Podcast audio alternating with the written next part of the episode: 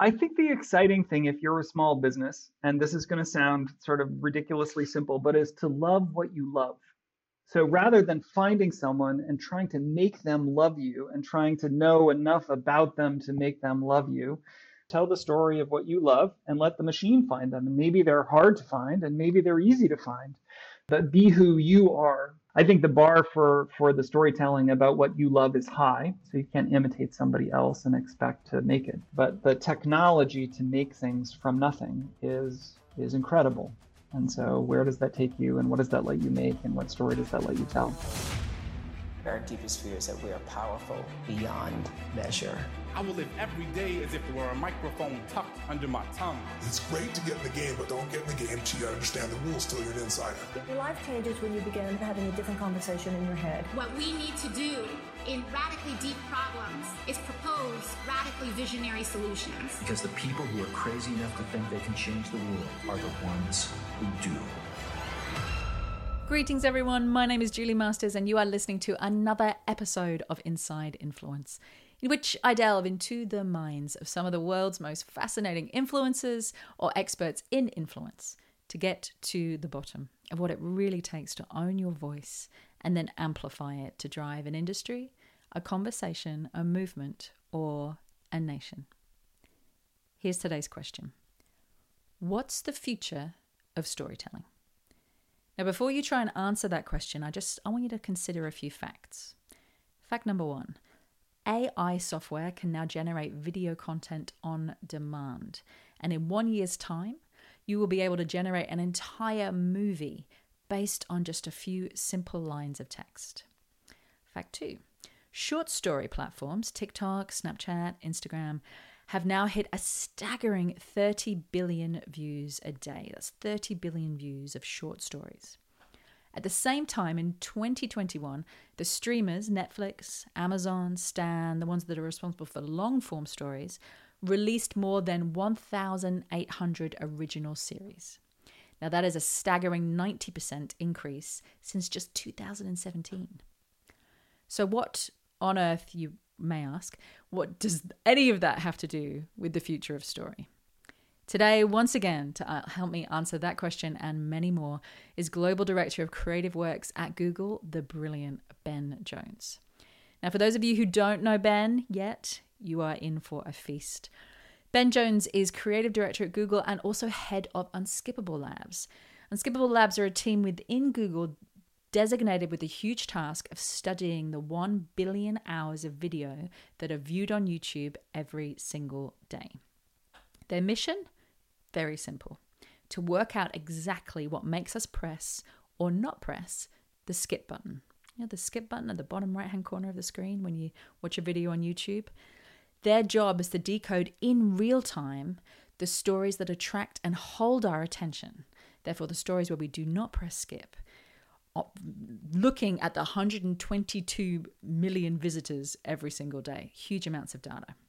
So essentially, all they look at is what makes a story unskippable. This is Ben's fourth time on the podcast, however, and I probably do say this every time, this is by far my favorite conversation.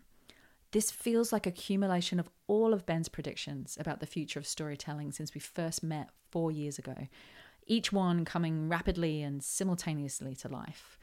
You know, in some ways, probably far too rapidly.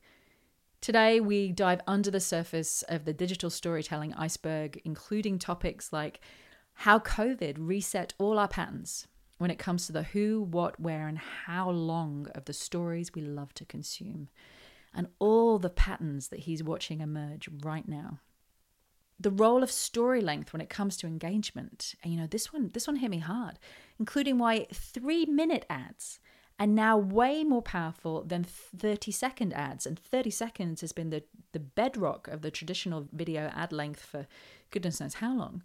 And why the most successful ad he has ever seen ran for 4 hours.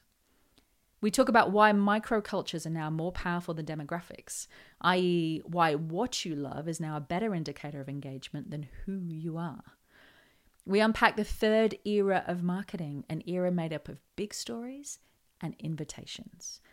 And finally, and unexpectedly, we discuss his experience in navigating one of the hardest chapters of his life and how a simple poem that he wrote went on to become a blueprint that kept him and eventually many other people steadily moving forwards.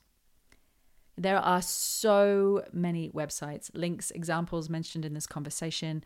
We've tried to put as many as we can in the show notes. Hop on, have a look. But believe me, there is more than enough fascinating rabbit holes to keep you going until next year if you are a storytelling nerd.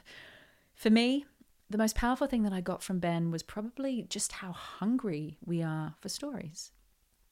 For content that's designed to invite, engage, and inspire us rather than continually overwhelm and interrupt us, which, as we all know, is the traditional style of advertising. In Ben's words, Netflix put $10 billion into content last year. If you could buy all the attention that you needed, don't you think they would have bought it? And I think that's really worth considering for a minute. It's it's a shift in our mindset as storytellers from focusing on paid interruption to a series of thoughtful invitations. And that one shift, I believe, is probably the very definition of the future of storytelling. And for those of you who want to take your own storytelling or your own journey of influence to the next level, don't forget, hop on my website. I know I say it every time, but but believe me, it's worth it. Hop on my website or the show notes and download the latest version of my ebook, The Influencer Code. It covers the seven areas and the seven core questions that I have found hands down to be the most useful when it comes to fast tracking your own level of influence. Just pop in your email address and it will be in your inbox in the time it takes to pour a cup of tea. On that note, sit back, coffee up, caffeine up, cycle on, and once again, for the fourth time, enjoy the predictive storytelling genius of Ben Jones.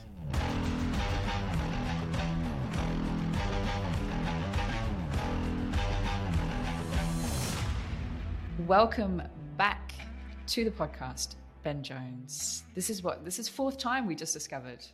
We have done every location on the planet. We've done every weather condition on the, on the planet. I feel I feel bad that it's sort of an ordinary day here in New York City. Like it's a little gray and rainy, but there's not a typhoon or you know a superstorm or some something. It's just a ordinary day. The first time wasn't it? It was a blizzard in Boston. I remember you literally couldn't leave your front door. I was um, I was it Tahiti? I was somewhere in the middle of a of a massive storm, and we made that happen. I don't know how. I don't know how the Wi-Fi lasted long enough to make that happen. But today we're here, relatively normal day in Sydney, relatively normal day in New York. So no weather distraction. That's a good place to start. Well, I'm gonna I want to kick off the, the way that I usually kick off, and you would know this question well enough by now, which is if there's is there one idea, like one idea that's really kind of captured your attention right now, that's influencing your thinking, that just won't leave you alone? So uh, I, like most of the rest of the world, I, I, think is very interested in the world of generative AI and what it means. And the particular piece of it for me is what happens when the gap between imagination and expression shrinks to nothing. What do we make and what do we consume? And what do we broadcast? And so that that gap is narrowing and narrowing and narrowing and there are all kinds of problems on on either side of it in terms of how we imagine things and what we imagine and the way these technologies are surfacing bad human tendencies and the and the intellectual property rights that are being scraped and sucked into these generative engines and and so on um, but I'm very interested in in what happens when that when that gap between what I can imagine and what I can express is so is so small. So just walk me through that tangibly. Like I love the I love the feel of what you're saying. The when the gap between what I can imagine and what I can express shrinks to nothing. What does that look like? Is it that I I'm going to completely make this up? Is it that I I have a thought, I feed that thought very briefly into an AI generative service, you know, Chat GPT Copy AI. There's a whole bunch of them coming up. And it produces, you know, the ultimate expression of what I'm thinking in, you know, less than a second. Is that the mm-hmm. world mm-hmm. that you're thinking of? So everyone is everyone is very focused on the tech side. I I'm interested in the image and video side. Tech side's very interesting, but as a writer, I think I probably am sort of snobbish about the quality of what comes out and and the gaps that are there. It's sort of a approximation of mediocre thinking at scale. Um, but for example, uh, type into Midjourney uh, Wes Anderson Star Wars and you get a vision of Star Wars and the characters, the droids and the stormtroopers done in an artistic vision that matches Wes Anderson. So quirky and his palette and his view or or Jodorowsky who's a Chilean filmmaker and has a wild imagination and people do Jodorowsky's Tron and so you see these incredible visions that look like film stills from a movie that never got made and so that ability to synthesize these entertainment properties and visions of specific directors in a way that feels real that's very captivating for me and it manifests as brands. People people plug in brand collaborations. So you plug in uh, you know you plug in um, you plug in Nike and Yayoi Kusama, and you get these incredible, beautiful things. You never would have imagined shoes that don't look like they fit, but also you want to print out in that minute.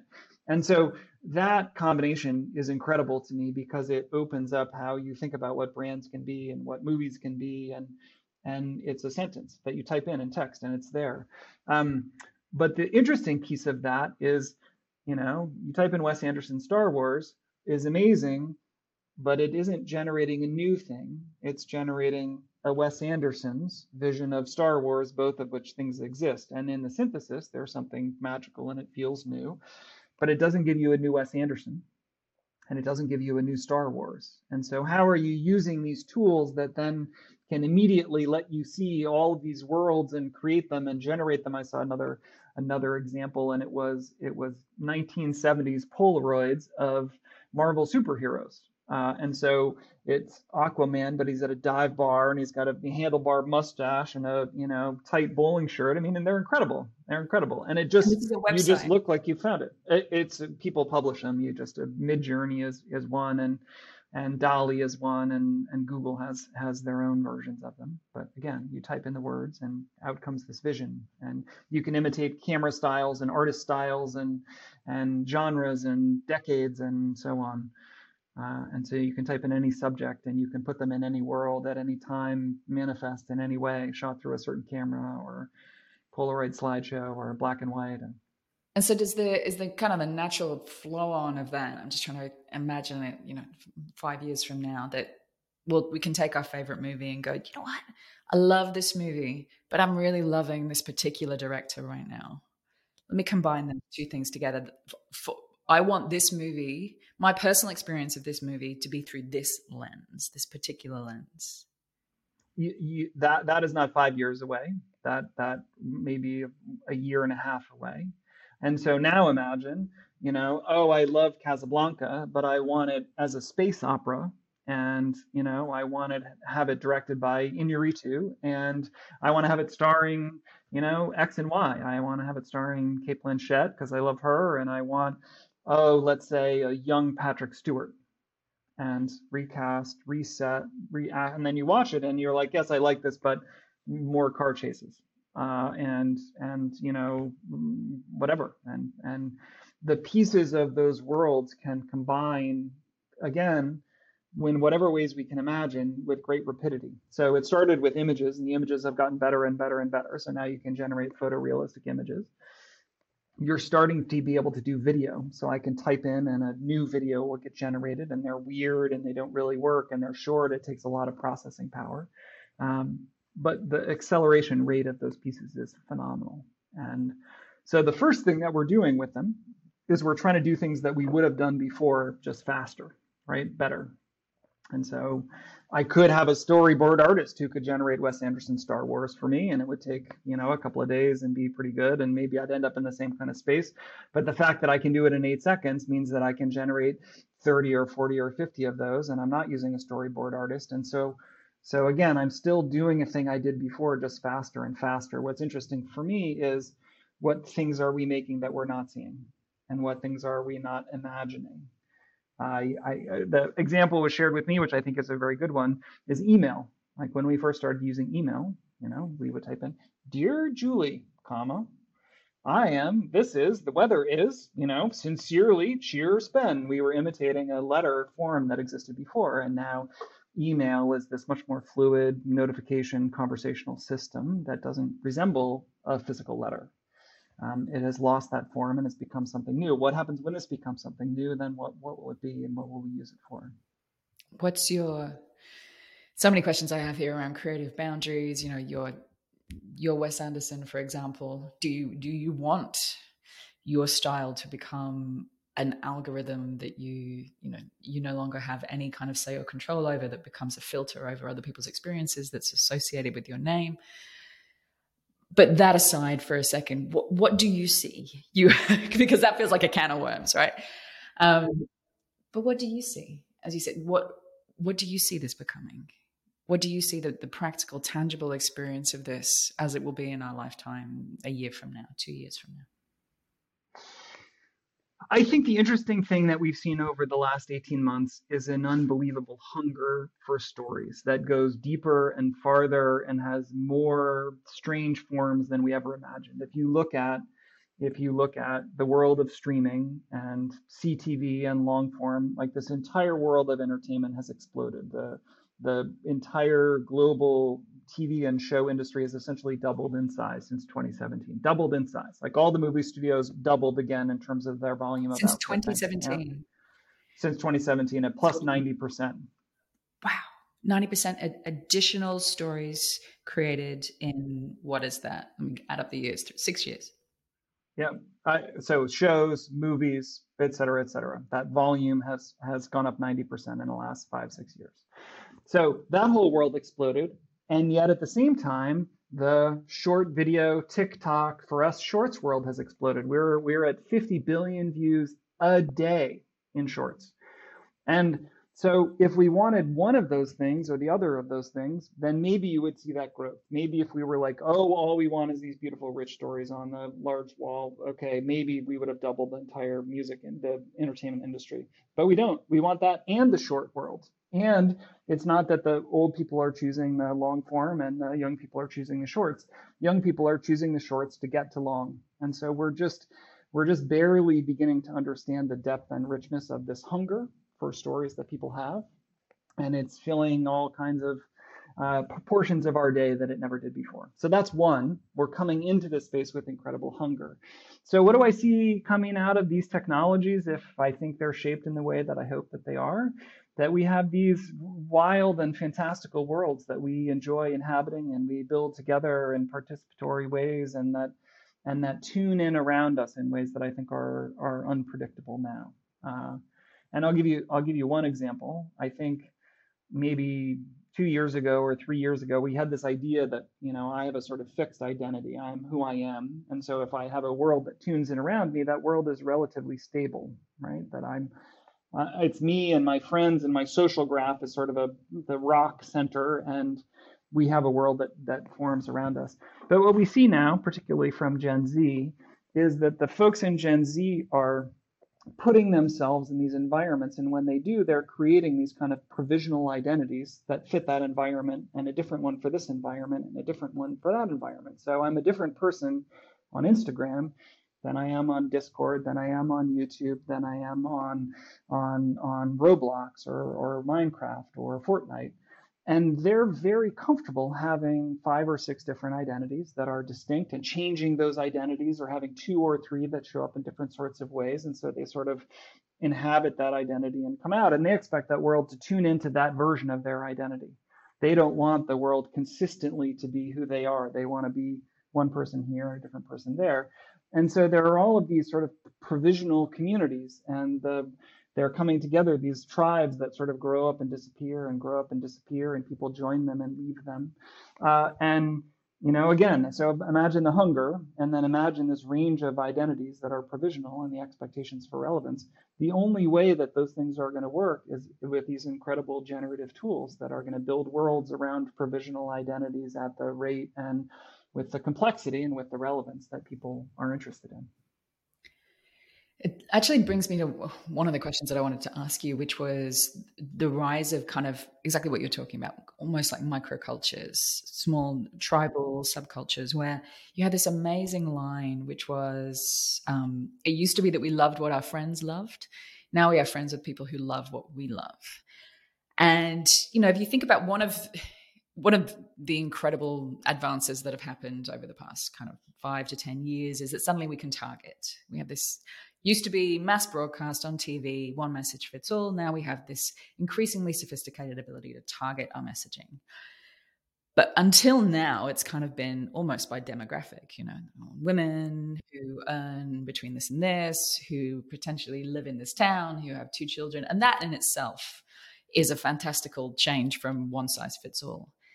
But now we have this whole other iteration that you were talking about, which is the ability to be able to target and build worlds around subcultures, which is, you know, for people who love this particular thing in this particular way and who behave this particular way around that topic. How how does the stories how do the stories we tell shift between those kind of subcultures? Yeah, I mean the the interesting piece of that is is to imagine that they are that they are potentially unstable. So again, so you start with demographic, now go a layer deeper and you say, well, here's a person and they are, you know, deeply interested in music or they are a beauty maven or they are, you know, they they they love this particular kind of artwork and we're like, "Oh, now we have a, you know, a layer of identity that goes deeper and so we can build stories around that, right?" When we look at folks on YouTube, the average person is engaging in 14 or 15 different categories of content. So they aren't a music or a movie or a beauty or a et cetera, et cetera. They are a music and a beauty and a movie, and they're into industrial ASMR from East Germany, and they're interested in this crazy musical subgenre. And so again, the the the, the weirdness of the depth of our hunger for different types of content is remarkable. I had a fascinating conversation today with a with a with a CMO, and she said, uh, I, "So I got these rock polishing videos in my feed. Why would I? Who targeted me? I've never searched on a rock polishing video. I've never expressed any interest, and it came up in my feed, and I watched it, and now I get all these rock polishing videos." And so we had a brainstorm like, okay, let's reverse engineer the algorithm. You never looked at rock polishing, but why might that have surfaced in clusters of people who overlap with you in some ways? Well, number one, I think that you're interested in aesthetics. So, okay, aesthetics. And you may be interested in process. And so the idea of rock polishing is a process of getting to beautiful outcomes. And you may be interested in sort of industrial ASMR, like those kind of videos are very soothing. And so from a set of signals that you didn't express, that you have sort of a glancing relationship to as an aggregate picture of a thing that you didn't know that is interesting to you. And so you you get a rock polishing video and you responded to it. And so you can see that like, oh, we went from a demographic and things roughly aligned to a demographic and we hope you fit to a single interest that you have that we are hammering you on, even though you have all these other interests and they're not taken into account to this like, is there a level up from that where you're a little of this and a little of that and a little of this. So let me surface something to you. Maybe that is unexpected. You know, maybe that that you didn't ask for and you don't know, but it introduces you to a set of people who aren't your friends. They aren't things that your friends like, but you should be friends with them because they have the same interest in aesthetics and process and and and you know a soothing uh, making of beauty. I would just pull, like pull back on that for a second. You know, for those for those who don't have the budgets, you know, let's just say that we're you know the massive organizations listening, big budgets, you know, to go to that level of depth and sophistication um, and detail orientation when it comes to building out mass campaigns. But if I'm just someone who's, you know, potentially a small business or a medium sized business, I have a finite budget when it comes to creating stories that I hope are going to cut through, creating stories that I hope are going to get the attention the people I want to, to reach.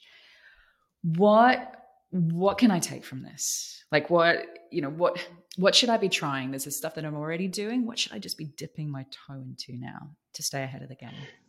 I think the exciting thing, if you're a small business, and this is going to sound sort of ridiculously simple, but is to love what you love.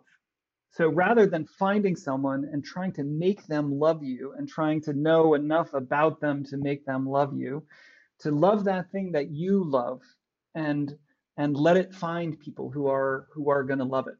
Uh, and if you again, as you know from from our conversations, like we look at thousands of ads, thousands of top performing ads, and the mix of ads that show up at a global level that are top performing are all over the place it's not all LVMH and not all Nestle and not all Nike. In fact, it's not even a majority of that. It's one of those. And, you know, a small business and a weird individual creator who just has this dazzling style.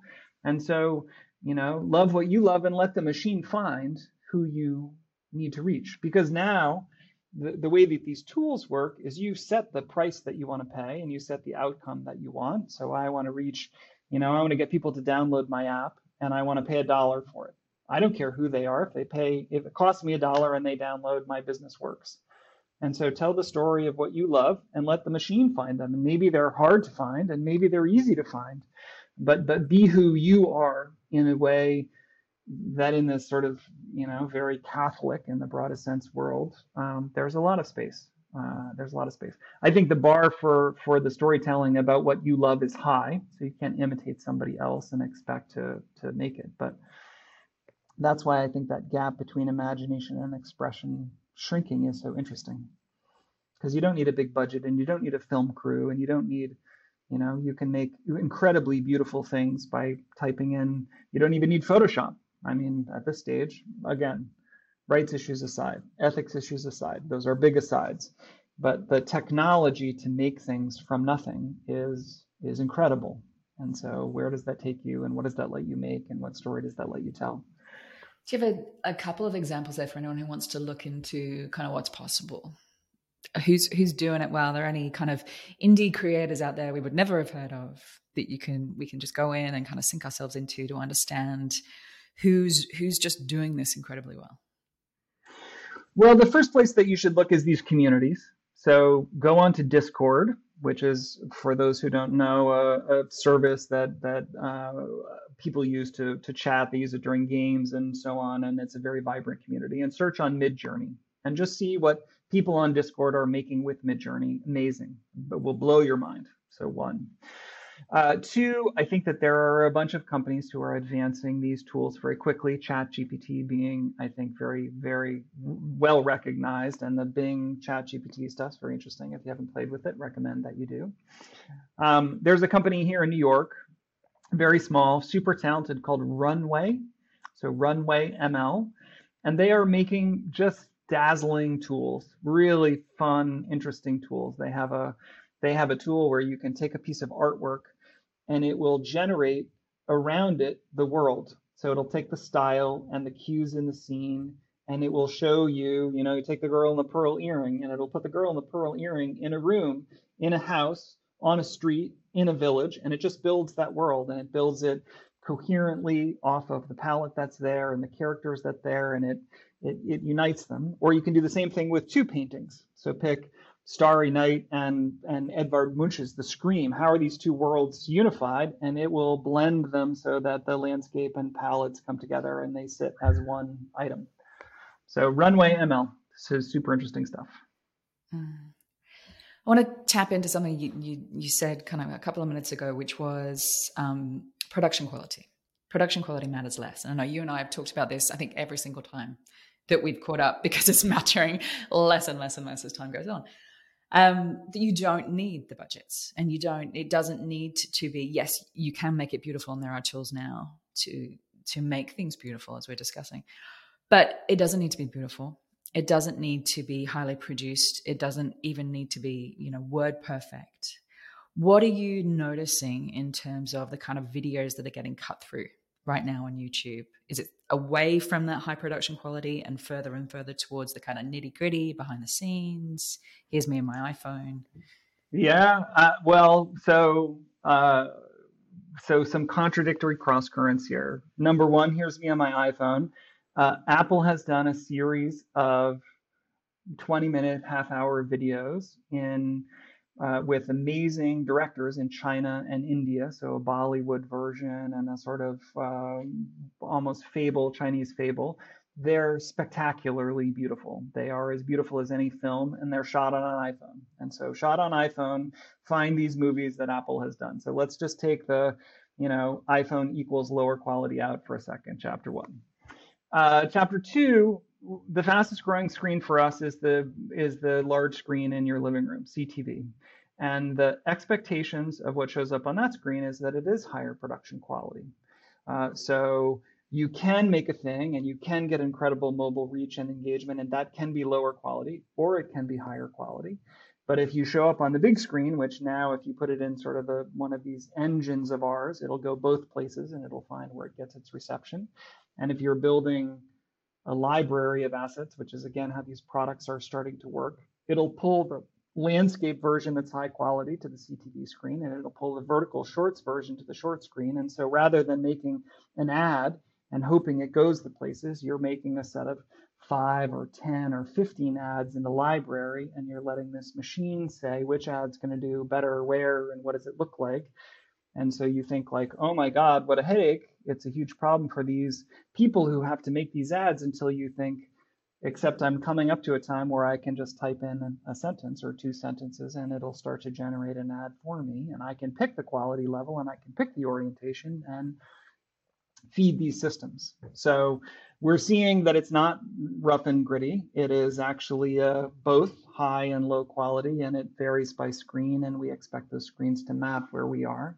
Um, and the last piece I'll say here is we just did a specific piece of research, as yet unreleased, so a, so a, so a sneak preview for your audience, that the Gen Z audiences actually do enjoy high production value. So TikTok is exploding, but they like ads that look beautiful, and they are looking for products in a way that is not aspirational but accessible. So maybe in the 80s where we wanted, you know, BMWs and flashy suits and greed is good. Now the Gen Z folks want a thing that can fit in their lives, that they can afford now, but it looks beautiful. It looks nice. They want a higher production value, so they're not make TikToks, not ads. They are they are they appreciate that you took the time to take a thing that fits in their life and make it beautiful. And so they want a little gift. That's what they want ads to be a little gift. Which is a totally different mind frame, right? Than the previous mind frame of an ad. From a in my language, from an interruption model, which is, you know, I'm just gonna see see if I can interrupt you, which is a very old school traditional model of advertising. If I can interrupt you enough times, eventually you'll buy to a contribution model, which is, you know, as you beautifully put it, like a little gift. Here's here's a little something for you, just to pique your interest, just something that you might enjoy or find beautiful or find interesting. It's a very different headspace to come at it from. Uh, let me give you an example of an ad we launched a couple weeks ago. We launched an ad for the new Nissan Ariya, which is a their new EV. Uh, and we created a four hour ad for the Nissan. No, I'm going to just stop you. Four hours. A four hour. Four hours. So twice hours. the length of your average movie. Correct. Correct. And and so what would you imagine that we would put in a four hour ad? And before you answer, I will tell you in the last two and a half weeks, it has more than 3 million views and literally thousands of incredibly enthusiastic comments. People are like, This is the best ad I've ever seen. The marketing team deserves a raise. I never would have thought I'd bought a Nissan and now it's on my list. I'm going to go test drive an Ariya. Like, literally explicitly calling out that they love it and they love it as an ad and they believe it should be the future of advertising. So, what is in that ad? Before I answer the question, and I will, um, I just want to rewind back four years to our first conversation because you know, your journey, you know, from starting like unskippable labs with putting your own credit card on the line to, to see if somebody would watch a brick wall and how long they would watch a brick wall for to to now you know we've gone from that initial piece of curiosity i just want to point this out for things than we think for more reasons than we know and there are more ways to reach human beings than we can imagine to where this conversation that we're having now, which is for you, you've just made a four hour long ad. So I just want to highlight that for a second. That's an incredible leap and a proving of your hypothesis. But you know, coming back, all right, let me answer the question. What would I imagine?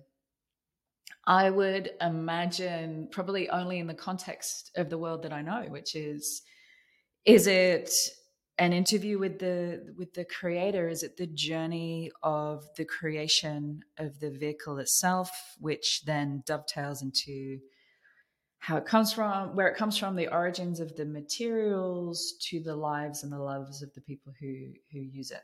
There you go. Anywhere close? Amazing. Uh, i would love to make that ad. Uh, it is not. It is not it is it, it captures a genre of content on youtube called lo-fi which are these sort of beat driven videos that people put on to keep them company. Lo-fi girl being the most famous of them. Lo-fi girl is a locked off shot of a girl who is studying and it has these sort of very mellow beats behind it and people turn it on to help them concentrate and to have company while they study. So they use it to study and it's a sort of background noise so Nissan made a lo-fi video, and so it is a it is a, a delicate animation of a young woman driving a Nissan Ariya. So it's a shot, fixed shot essentially of the cockpit of the car, and there's a you know her hair is moving a little and she's tapping her finger a little bit, but she doesn't move, she doesn't change, doesn't get out of the car. It's just her driving, and in the background, you can see as she goes through the landscape uh, sometimes night, sometimes day. It goes through the season. And there are all these little Easter eggs to Japanese culture. So there's a kaiju that comes up, a Godzilla that comes up and goes down, and all of these little signals of Japanese culture that are so important to the heritage of Nissan, and they are within the within the cockpit of the car also. And I so deep I don't even know what they are, but people who are fans of Nissan and fans of Japanese culture in the comments are like, "Oh, that's the Datsun 210Z, like that's a, a piece of this or that's this anime character." And the video is filled with all these little Easter eggs. And so it isn't intrusive to your point. It's a gift and you turn it on and you let it run and you listen to it and it keeps you company and maybe you notice the Easter eggs or maybe you just let it chill you out and, and hang out. And so it's not interruptive and it's not demanding your attention. It's sitting back and saying, like, hey, just chill. And there's four hours of this amazing music and it's just there. And you can dip in and out and you can come back if you want and not read the comments. Or just go to the video whole... and read the comments. It is astonishing you know that goes back into the subcultures that we talked about which is you know finding these unique creative tribes that we didn't know existed or let, letting the algorithm find them. Lo-fi. Who, who knew? I had no idea that there was a, a culture of human beings that were into a particular video type called lo-fi. I'm gonna i'm gonna 100% it's a huge one. It's a huge one. Lo-fi girl is huge and there are all these uh, so so so then after you search lo-fi girl search with me study with me, clean with me. And it is a video that is designed to keep you company while you do a thing. Okay. So study with me, clean with me, cook with me. And again, it's a it's a style of video that is a, an accompaniment for you. And you can you can see the dovetail like the future dovetail happening there which is you know with me combined with ai so it's an interactive experience clean with me have a conversation with somebody while you're while you're cleaning. So it's a it's a video that creates as you go i'm i'm making up worlds now. But you can see well so but so good yeah. No no no please. I've got no idea where i'm going i was just going to say so ah, so so if if the Nissan ad is four hours long and is incredibly successful and positive, you can put a generative engine on that and make it infinite. Take the beats, shape the beats, have them go so that every time I tune in, it's in this range of beautiful, cool, tonally right, et cetera, et cetera, but it's always changing. It's never the same. And all the little Easter eggs, well, you know, if, if, if I can look up all of these Easter eggs of Japanese culture, then a machine can look them up and say, well, we have a kaiju and let's put cherry blossoms in and let's make a let's make a, a heritage to kabuki theater in the style of this and the palette of this and and we can tune into ambient data signals in the background. And so let's have it match real time the weather that's in where the Nissan headquarters are, or maybe the weather where you are. So if it's raining, it's raining in the Nissan Ariya world. Um, and so there's a there's a mirroring and there's a resonance of your world that is in this world. And so I'm in New York and it's a gray, cold day. And, you know, there's a gray, cold day that I'm watching in the Ariya, in the Ariya Infinite ad. And I tune in and it keeps me company. And I feel like it can see my world and I can see it. And it's not trying to cut through. It's not trying to break into my world. It's, it's, it's, it's welcoming me. Mm, goes back to the, the invitation versus interruption the shift in mindset from interruption to to invitation. I want to just drill down in the length there because there was something that I, that I heard you say in one of the videos that you sent me prior to to getting together today, and that was the the, the thirty second story, which, as you said, had been the bedrock of advertising for pretty much since you know, video advertising began, is now too long, too short, too complex, and too simple, which is a whole lot of contradictory things to be at the same time. Can you just walk me through that? Why does the 30 second video no longer work? So, no one is so interested in the story that you have to tell as someone who is choosing to continue to watch it when they could skip at any time. And in our YouTube world, that's very explicit. There's a skip button that comes up after five seconds. And if your ad is 30 seconds long, that skip button has been there for 25 of those seconds. If I've chosen to watch 25 seconds, how long will I choose to watch? And keep watching and keep watching and keep watching. Should I stitch another feature on? Should I stitch another story, another use case, another value proposition? There's no incremental cost to me, so I might as well. And we actually found that the top length for driving consideration and favorability is two to three minutes long. So definitely a 30 second ad is too short. On the other hand, the experience of being forced to watch a 30 second ad is so unpleasant that we had to get rid of it on our platform because the users hated it so much that it drove them off the platform, drove their phones back into their pockets. And they were so hostile to an experience that was out of their control for 30 whole seconds that it's too long. So, too long, too short. Um, in some ways, it is too simple in that it doesn't allow for this uh, sorry, it's too complex in that it doesn't allow for modular rebuilding like the narrative in a 30 second story. You can't swap out this and that and this and that and personalize it, make it about Sydney or make it about the suburbs when it's about the city and so on and so forth. So it is too complex to personalize, but the amount of information we need to convince us to change our heart or mind doesn't fit in 60 seconds. So it's too simple. And so this thing that we've built the business on, and, and there are amazing 30 second ads, don't get me wrong, and I love them, they're incredible. But if you look from a human behavior out, we're if we're forced to watch, we, we would prefer six seconds. So how do you do six second storytelling well? And maybe you do two or three or four iterations of six seconds instead of one. But if we are interested, then two to three minutes is going to be much more effective than 30 seconds. And so we want shorter and longer because we want what we want. Uh, the theme of our presentation last year is the world is made of what you love. We want a world filled with what we love, and we love stories that we're interested in. We hate stories that we're not. And 30 seconds sits right in this the the unsweet spot we called it, the valley of despair. Too long, too short. And so, is the ideal then that you have a two to three minute ad, the first six seconds of which are so compelling that I would choose to opt in? Is that kind of the the picture perfect world? So, uh, so sort of yes. Uh, if I am interested in changing your heart or mind, if I'm interested in changing the trajectory of your opinion, then an ideal is two to three minutes. And it has a hook at the beginning that is so compelling that you watch long enough to be convinced. May not be the whole thing. Uh, that's another piece. Like we can't guarantee you get to the end, and so we need a a 12 to 15 second chapter that has a whole proposition in it. And then if you like that, then the second chapter can be a little longer. So it runs from 20 to about 45 seconds. Then I've got you to 45 seconds. You'll probably watch, you know, most if you're interested. And so then I can slow down and open up the storytelling a little bit and go a little deeper. And then I need a big finish so that it's pulled together. So we've understood the architecture of that sort of longer form storytelling. But it's even better if you have a six second ad before you see that two to three minute ad, because then you'll watch it at a higher rate and you'll retain more of it. So better to have a six and then a two to three minute than two ver- two exposures to a two to three minute.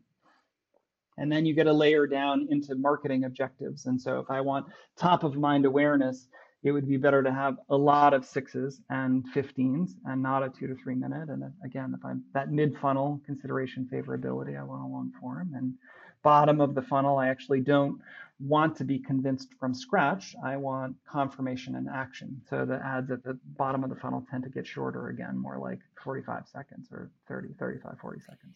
You've, I've heard you mention before this, a third era that we're entering this kind of third era and third era of storytelling, third era of video advertising. And in this third era, and this is my language, it's the, the era of big stories and invitations. That was kind of how it went in for me. And I'm going to give you what I got from it, and you can then pull that apart and say that's not at all what I meant.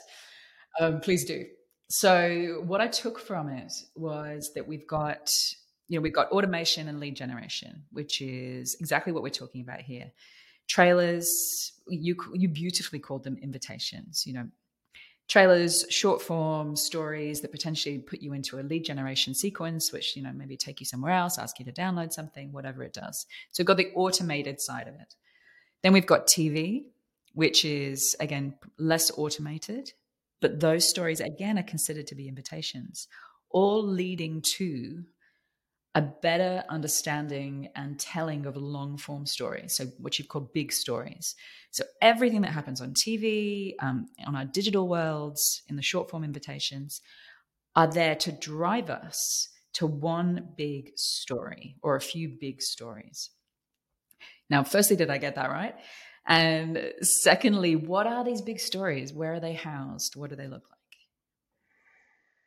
So yes, you did a good job. It very much looks like that. I think that I think that we have designed all these forms and formats, and every single one of them has their own justification. So I can tell you with third-party validated research why a six-second ad is powerful and a two-minute ad is powerful, and 800 different variations of display formats and that's gotten us to a space of untenable complexity. If you're a CMO, there are so many forms and formats, not just ours, but Metas and TikToks and Twitters and so on. And so, how do you make and how many things can you make? And much more of your time is consumed with making to match all these formats. This third era that we're coming into, the, the bottom of that, the small, the text, and the image and display and the short form video, all that will be automated. You won't need to think about is it this format or that format. It, it isn't now, but it soon will be good enough that you're just uploading a set of lines, uploading a set of images, and that library will self-optimize around audiences of interest at prices that make sense and according to signals that make sense.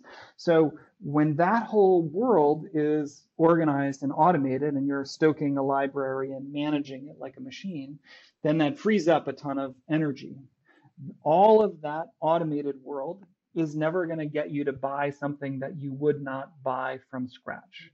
In order to change your heart and mind, we need a big story, a long form story, which is going to require human storytelling. It won't be automated.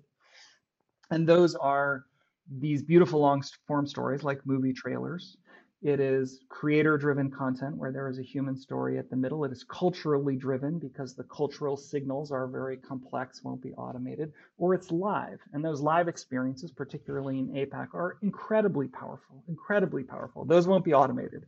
So, this tier of automation will feed into these big stories that are human created and it will harvest attention out of them.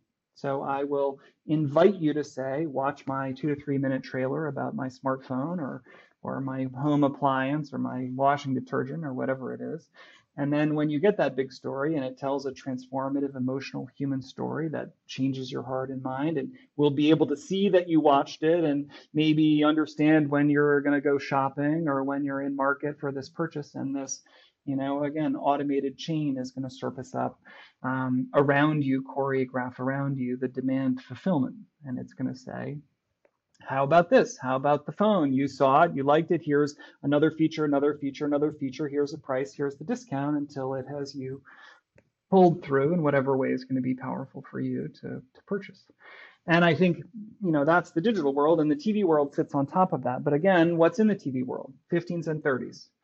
And so you can see already in the movie studios, how are they using a 30? They're doing a short trailer and the call to action, watch the full trailer on YouTube. They are inviting you into the story that you know takes the time, and that is migrating from the media and entertainment world to the tech world. So Apple does the same thing. Whenever they launch a product, they have a long form film, and the TV is an invitation, and this automated world is an invitation. And it's migrating out from there into other brands. Luxury, in particular, has done a great job of this. Fashion, great job. Uh, and it was accelerated by COVID because we couldn't do fashion shows. And so uh, Gucci and all of these incredible luxury brands, they couldn't have a show. So they did either a live experience digitally or they did a long form video. And they're beautiful, these incredible long form videos that function essentially as the entire catalog of the season. And then it breaks apart into fragments and it shows you, uh, you know, a piece of jewelry or shoes or a dress or whatever. And it closes down that funnel to purchase. And that whole world will feed off of the library that comes from that big story. You know, I love about that. I love that, you know, it almost feels kind of full circle. You know, we've gone down digital rabbit holes, not rabbit holes, but that require human energy and human resources and budgets to manage. And what we're doing is moving that into the realms of machine iteration, basic automation. And we're coming right back to, you know, the largest contribution that we can make as creators as thinkers, as storytellers, is the big long form, you know, as you said, beautifully done, changing hearts and minds, like bringing our attention back to what we do well, what, what only we can do, which is heart driven storytelling, long form storytelling. I love the fact that it feels very full circle with that. What's, again, what are some examples of some of these big stories that you've seen do really well? I mean, Other than the the four hour ad is is you know that's that's a fairly massive story. I mean, I think I think the examples that have come out in the last year that are really amazing.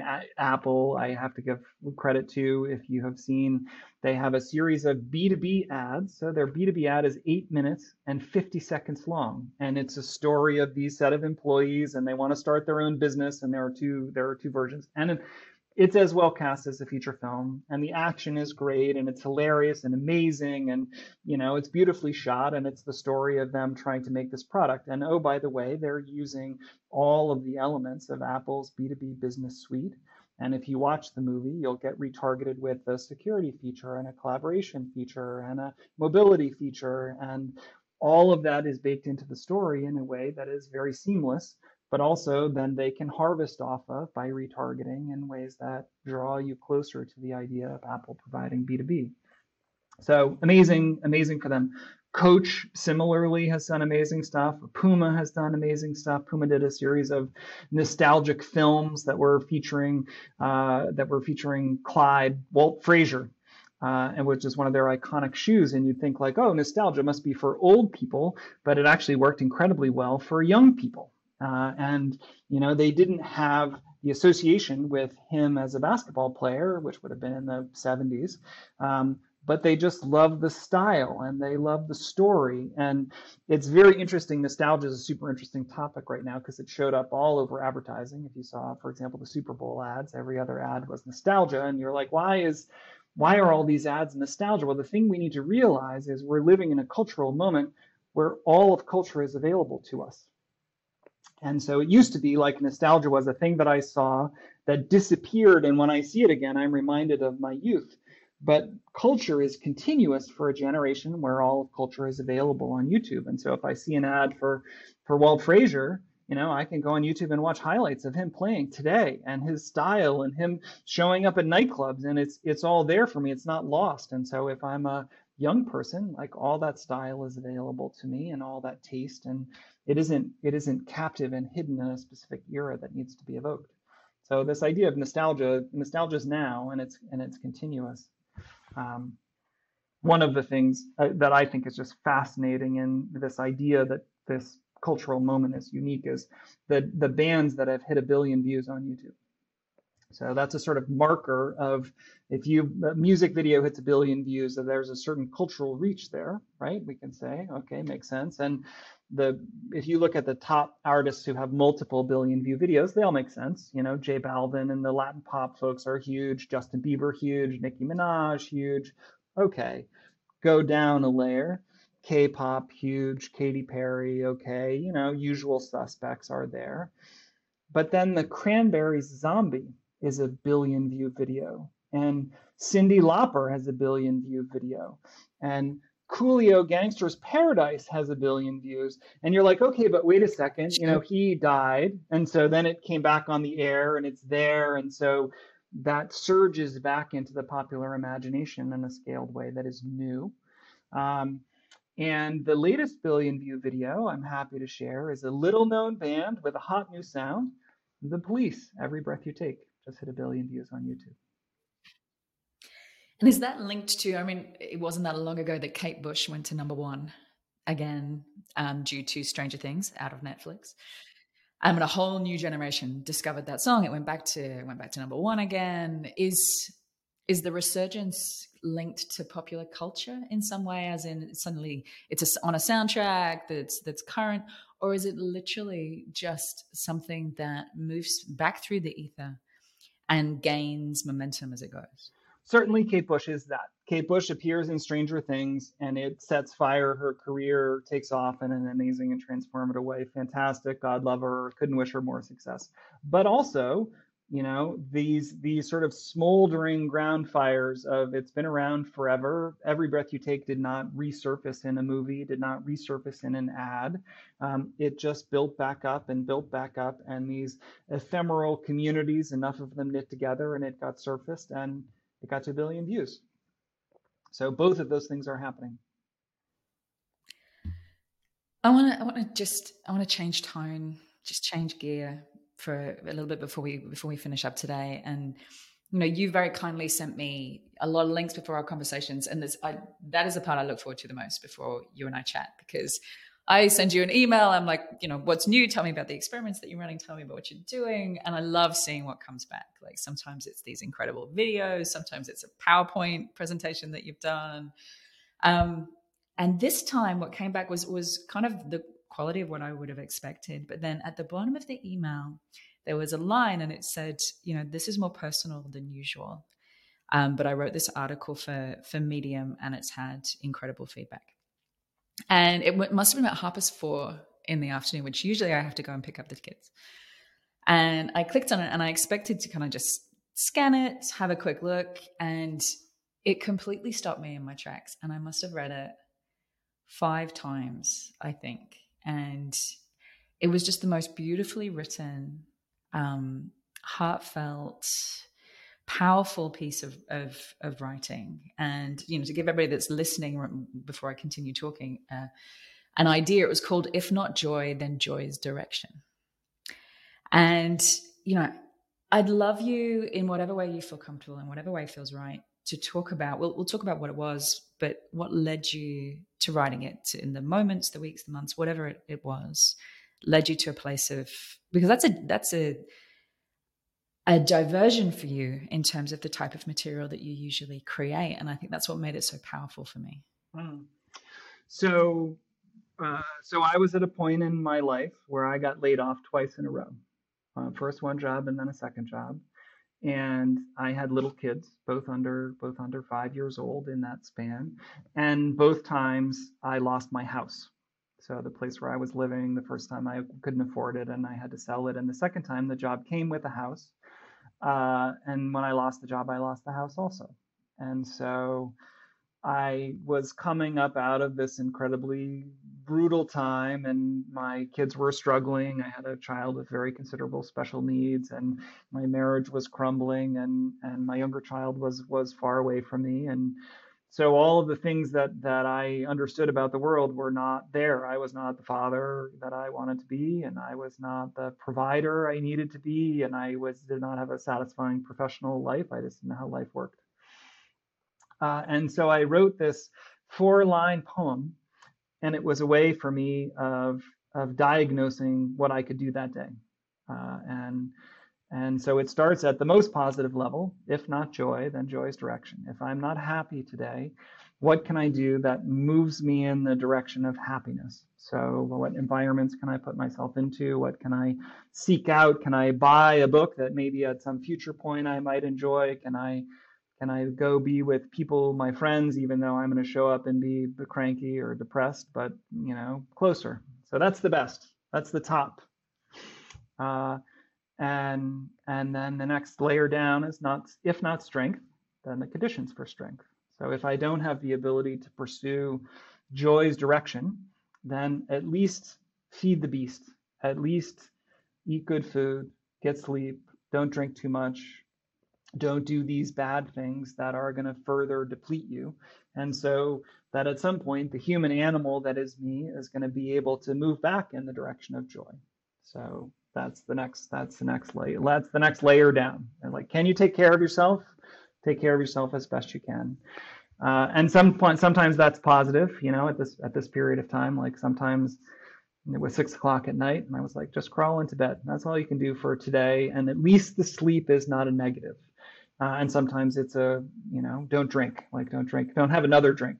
Just that's enough. Stop now. Go to bed and and you know hopefully the day will pick up uh, the third layer down, if stasis movement. So if you're paralyzed, just change the energy, just move in a different direction. Uh, at this point, I was living in Boston and I had a train commute in, and then I would take the subway to my office. And I stopped taking the subway and I would walk from the train to the office, which was a considerable walk. And it was the middle of winter, it was freezing cold.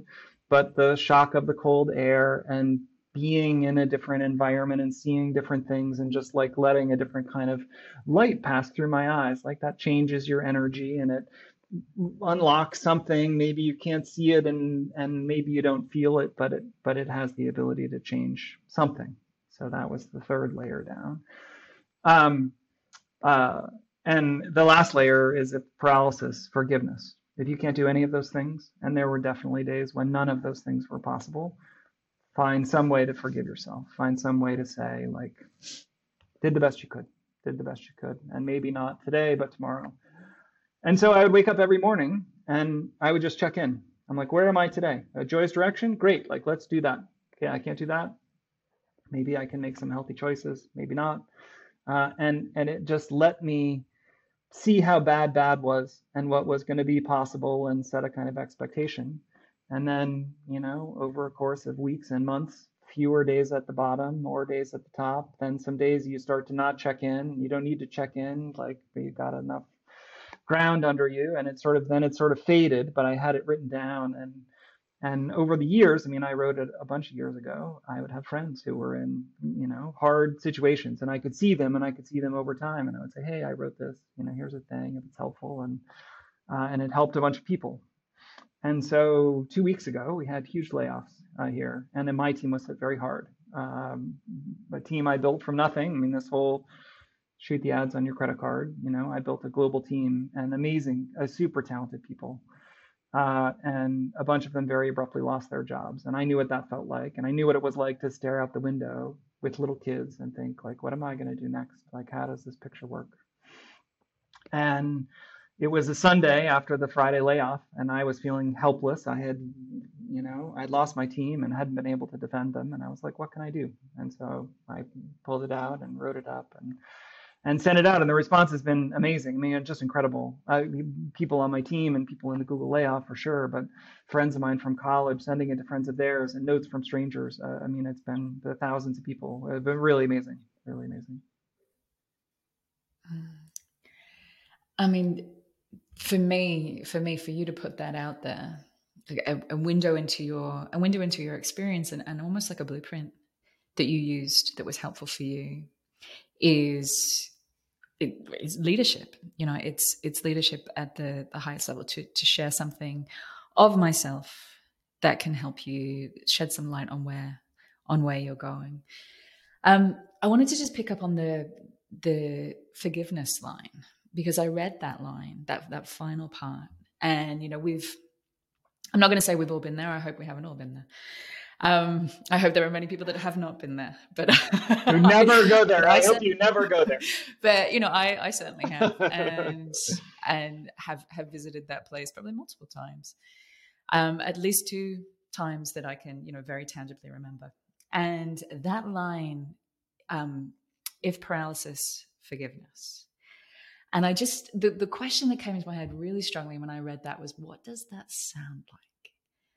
You know, like you're in that place, you feel paralyzed, you're in fight or flight, you're not quite sure, you can't find joy's direction, the idea of taking yourself to the gym rather than, you know, pouring yourself a glass of wine feels unthinkable. Um, what what does forgiveness sound like? And it's going to sound different for everybody, but what does it sound like for you? I think it sounded like for me that a moment of surrender was okay. Uh, and so, you know, it was a moment of not being able to do anything, not being able to say anything, not be able to set myself in motion in any kind of way, and not that that sort of depleted down to nothingness and and the ability to sit in that and say that's all there is that's all there is right now and you know it doesn't mean i'm a bad person forever i'm a bad dad forever um, or i'll never have anything to contribute. That's the you know it's very easy to spin that self-loathing voice up.